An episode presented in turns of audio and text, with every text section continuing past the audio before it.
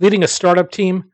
Whether you're delivering a sugar rush, stocking coffee, or getting a regular delivery of snacks, Office Depot has solutions that fit every startup culture, from getting those first business cards and stationery to ordering fleece pullovers with your new logo.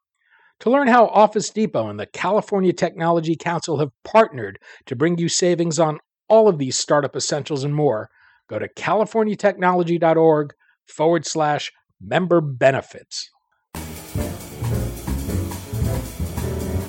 I'm Daniel Levine, and this is the Bio Report.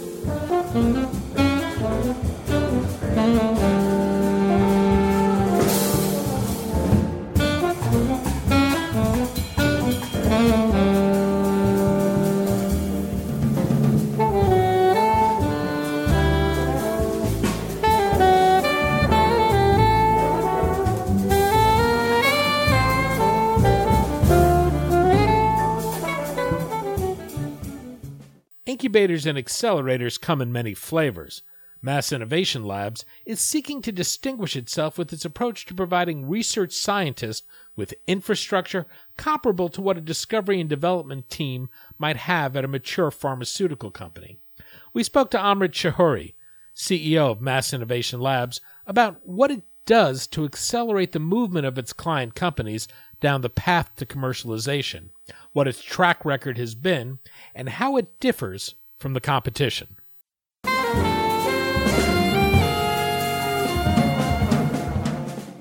Amit, thanks for joining us. No, my pleasure. Thank you so much for having us. We're going to talk about Mass Innovation Labs, its approach as an accelerator, and what can be done to help innovative companies overcome some of the earlier barriers to success. Let's start with terminology, though. You call Mass Innovation Labs an accelerator. The industry doesn't seem to have an agreed upon definition for accelerators versus incubators. What do you mean by that term? Sure, uh, I think that's actually a great question. Um, Mass Innovation Labs to us is uh, a research and development center that's geared around how do you get companies to move down the path of R&D towards commercialization with as many resources as possible, um, as streamlined as possible, and as quickly as possible. I think the term accelerator in our industry and the term incubator have many different connotations. Incubators in general are spaces developed by either pharma companies, landlords, nonprofits, or others that are designed around how do you provide a really small team, one, two, or three people, a really small amount of lab space as cheaply as possible. And there are great examples of high quality incubators around the world, more than 100 of them, um, that do this in the life science arena. Around here's a bench, here's access to some shared equipment or shared tissue culture or other type of functionality to do some proof of concept work. Um, they usually top out uh, in terms of growth of around six months or a year of a company's development, usually proof of concept stage, not Series A, Series B, and they allow people to kind of get to five or six people in size. Um, accelerators have a have a really wide range of, of, of definitions in our industry. Uh, some of them are purely financial and business development, helping you work on your business plan and getting you funded. Um, and others, like ours, are actual research and development spaces. Um, and everything in between. There are accelerators run by VC companies, by pharma companies. Um, in our case, we're a completely private business that is being run uh, with the concept of how do you better build biotech companies. So, what's the business model for you? I know some of these are, are as simple as real estate plays, others are investment plays. How does Mass Innovation Labs make its money? Sure.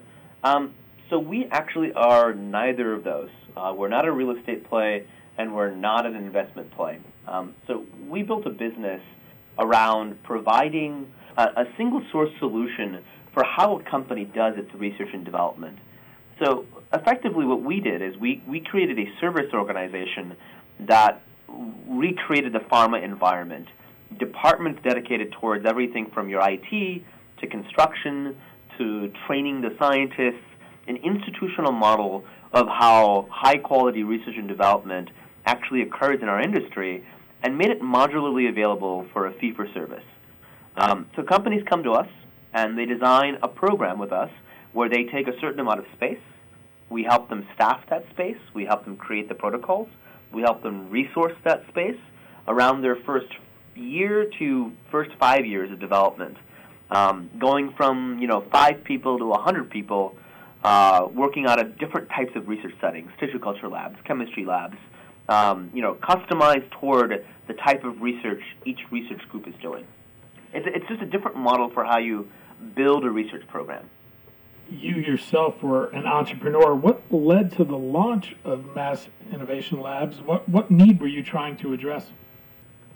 Well, that's actually a really interesting question. Um, to be honest, when we started the project, we didn't know what we were building. Um, I had started a synthetic protein chemistry company in 2007, um, grew that to a substantial size, and had done a couple of pharma collaborations and a whole a host of university collaborations. And we went through clinical trials, and we got you know we went to commercialization, and it was a really difficult process. Over the course of I think seven or eight years, we had four different locations, different functionality, everything from early stage research and development to you know clinical manufacturing and preclinical preclinical research. Um, so you know I I was you know by the seat of my pants, you know, seeing the, the growth and development rapidly of, of research and the different resources and and uh, environment and and, and uh, infrastructure required to get there. Um, you know, started a couple of other companies in between in bioinformatics and other areas. I actually the company started in 2014 as kind of a thought process.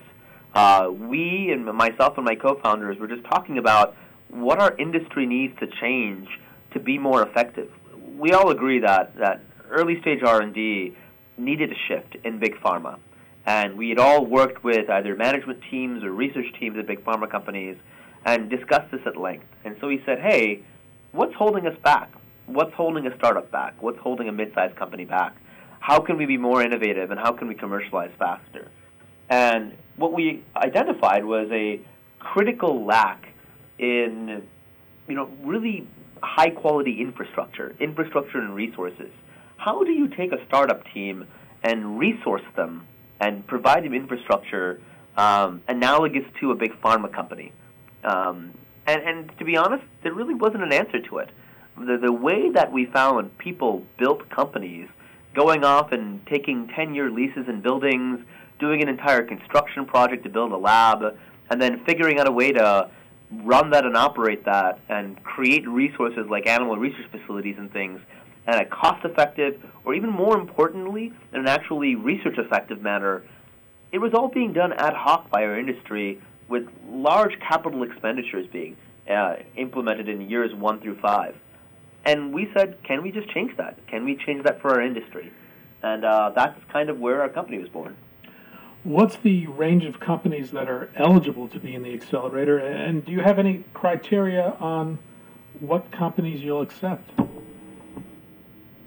Uh, that's a great question. Um, we have a really, really wide range, uh, both the science and the type of company we accept. So, science wise, we've had a tremendous number of immuno-oncology companies, gene editing companies, um, chemistry and small molecule companies go through our program. Um, we've even had battery tech, 3D printing, engineering, med device companies come through our program. Um, so a really, really wide range of the science. Um, from a company size and type of standpoint, um, you know, we've had a lot of startups. I think 60% of our clients have been startups. But I think more surprisingly, 40% of our companies have been uh, large-scale organizations of, you know, market caps of between three and two hundred billion dollars. We've done outsourced research for uh, big pharma. Uh, we've either been the primary research site or headquarters, or a satellite research site of many ten and twenty billion dollar companies. So what we're trying to invent is just a different platform that anyone can use to to run research. And do you generally just take a, a, a fee, or do you ever take equity? Yeah. So we're a fee for service business. Um, to be very frank, we have invested in companies, but that we, we do that kind of at an arm's length deal. It's not related to being able to come to our program or being able to access our resources. So people come in and they pay us to be a, one of our, uh, our members and clients, Um, and separately, we have conversations about whether it makes sense for us to co-invest into the research. And at what stage do you take a company on, and, and is there a point where they, by definition, have to graduate from the accelerator?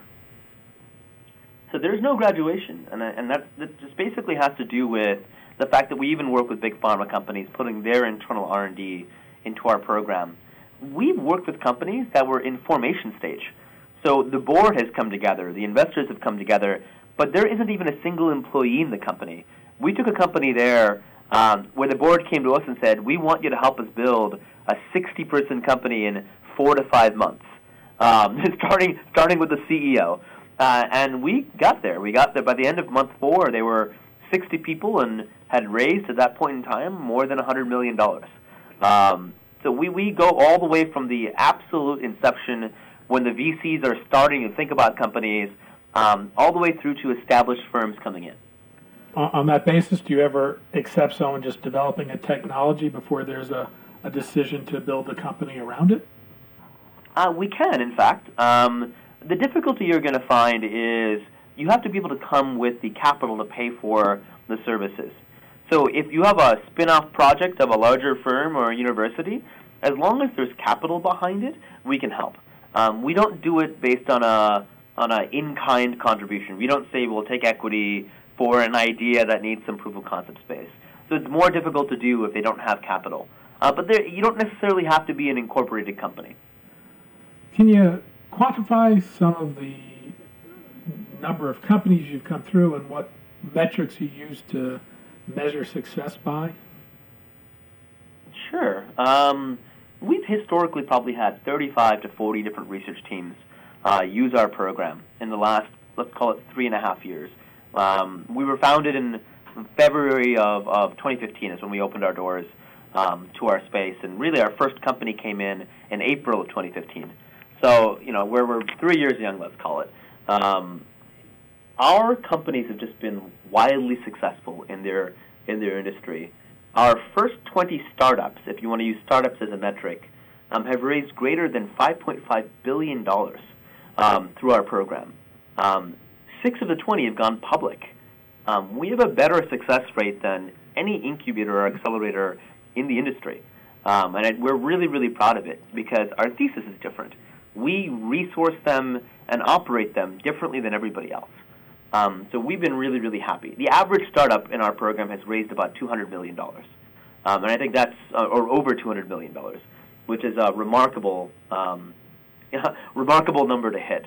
Uh, and these are companies record. that have uh, but yeah. Mean, why do you think that is? Why why do you think you've had that, or, or the companies that have come through have had that measure of success? Um, I think that our thesis about what we're trying to provide to companies is fundamentally different than any other organization out there.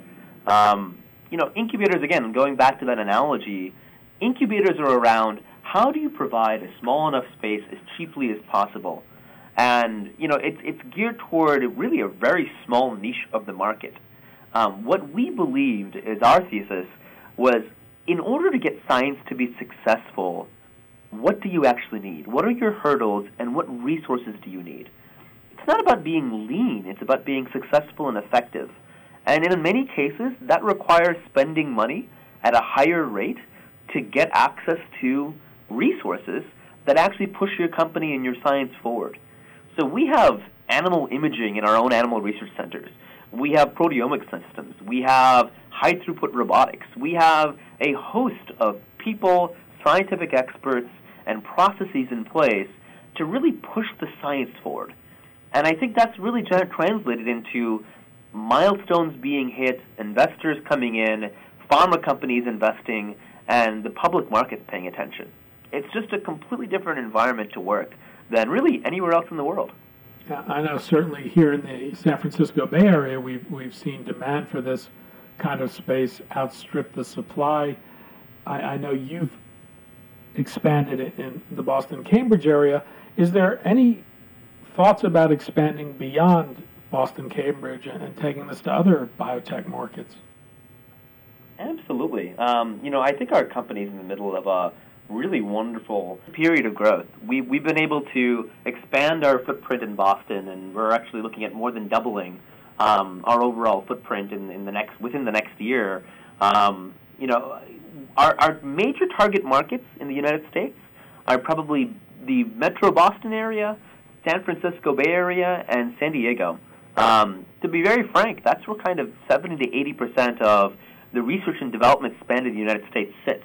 Um, and it's, it's you know really, really lopsided that way, but it's kind of where the biotech, early stage, and mid stage company have grown in our country. Um, so I think our next target markets are really the West Coast. We have a couple of unique projects in um, in other markets in the United States, major urban areas that we've looked at and that might launch sooner than later.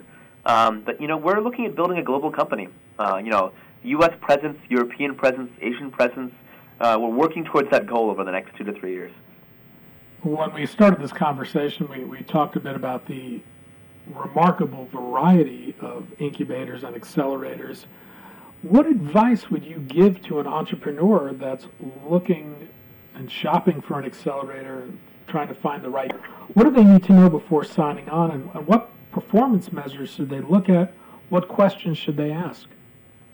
Well, so I think there are really three different things at hand. One is is a traditional incubator actually going to solve your problems? Like, what is the problem that you have at hand? Do a really uh, uh, deep analysis of what you're trying to solve for. Is it access to specific instrumentation? Is it proving out an animal research model? Is it scaling the good idea that you already have and have funding for? So identify your critical need, and then ask the next question: Do I need, you know, a research program that can expand rapidly? Uh, am I going to be 10 people in a year? Am I going to be 100 people in a year? Um, and what are my gating items to get there? And are, if those gating items are science related, what's really going to help me solve those scientific issues and get access to the resources I need um, in order to, to do that? in the most cost effective and really more more important time effective manner. If you have a great idea, you can always really go off and raise more money. We we are, we are very lucky right now in the next 5 years to be in a capital flush environment for biotech. So if you really have that truly next next great and biggest idea, um, you should be able to sell that idea. Um, the most important thing you have is you can't get your time back. and You can't get your market opportunity back. And so I think people in general uh, happily trade cost savings to time. And I think that's a common mistake entrepreneurs do. If someone gets, you know, a $10 million initial investment or a $20 million initial investment, the first thing that, you know, we're trained to do as scientists is think about how do I stretch that as far as possible. Uh, it, primarily because we were all trained in academic labs where we had to pinch pennies. Professors would tell you know, their grad students, instead of spending three dollars to buy a buffer, to spend three hours to make it. and that that was the mentality we were taught in, in training. Um, when it comes to industry and when it comes to commercialization, you really have to go to the opposite end of the extreme. You have to say, what do I need to spend in order to really be successful? What resources should I invest into to get to that next stage? And then try to find the right route to getting those resources. Whether that's working with a pharma incubator like J Labs, which is one of the best programs in the world, uh, whether that's you know building your own program or whether that's coming to a group like ours. Um, you know, I think that's that's really the questions you have to ask. One of the benefits from being in a place like you are is you have visibility into innovation trends. What are you seeing today that excites you, and, and where do you think the life sciences industry is heading? Um, wow. So, you know, we work a lot. Our companies are almost a direct reflection of what's going on in the industry. So if you take an industry trend of what's getting funded today, whether it's cancer research, whether it's gene editing, whether it's rare disease, and you map that as a chart, and you take a look at our roster of the, the, the members and clients we have, it's almost a one-to-one correlation. So we, we get to see a lot of really cool stuff. Um, you know, in that context, immuno-oncology is remarkably exciting today, more so than it's ever been. Uh, with PD-L1s and checkpoint inhibitors and other things that have been the last generation of immuno-oncology, moving towards personalized cancer vaccines, um, new bivalent conjugates to, to create TCR response. Um, you know, we are working on highly potential areas of, of oncology treatments that are now collaborating with academics and pharma to go after a wide variety of of of, uh, of indications. And, and we've had to be very fortunate some of the world's leading personalized medicine and immuno-oncology companies coming out of our program. Companies like Cue Biopharma and Gritstone Oncology and TCR Squared and Oncorus. Um, really well capitalized, well funded, cutting edge science. Um, we, we are uniquely privileged to have hosted and founded, uh, being the founding space for CRISPR therapeutics and also the, the growth space for Editas medicine. So, from a gene editing perspective, we are literally at the uh, at the forefront of seeing what what was cutting edge in this last three years and how that's grown. And I'm I'm personally a huge believer in the the power of those tools to to actually change many disease areas, everything from cancer through everything ocular research, you know, sickle cell, diabetes. I think that companies are running into you know the the growing pains of being a brand new technology with brand new implementation and delivery systems. You know, hearing the Vertex news with CRISPR and the FDA hold this week um, through different things happening uh, on that side. But I think these are solvable problems. I think it's going to take time, energy, and effort to get through that. And once we learn the best delivery systems and the best way of utilizing these technologies, I think they can be transformative. Personalized medicine, I, am going to use the example of Gritstone Oncology. Um, I think that just really, really gets me excited. Um, the idea that they can take a patient biopsy using their proprietary sequencing and predictive algorithm methodology. They use they literally use machine learning and AI to then create a predictive drug, a cocktail of drugs that they can then individually manufacture to give to a patient in a remarkably short time frame as personalized cancer vaccines. I, I think that no one disagrees. That's the future. Being able to target uniquely each and individual, each and everybody's individualized uh, disease in that model, I think is the future of where medicine is going. And it's exciting seeing kind of the first round of pioneering companies developing it. Amit Chaudhuri, CEO of Mass Innovation Labs. Amit, thanks so much for your time today. No, my pleasure, and thank you again for having me.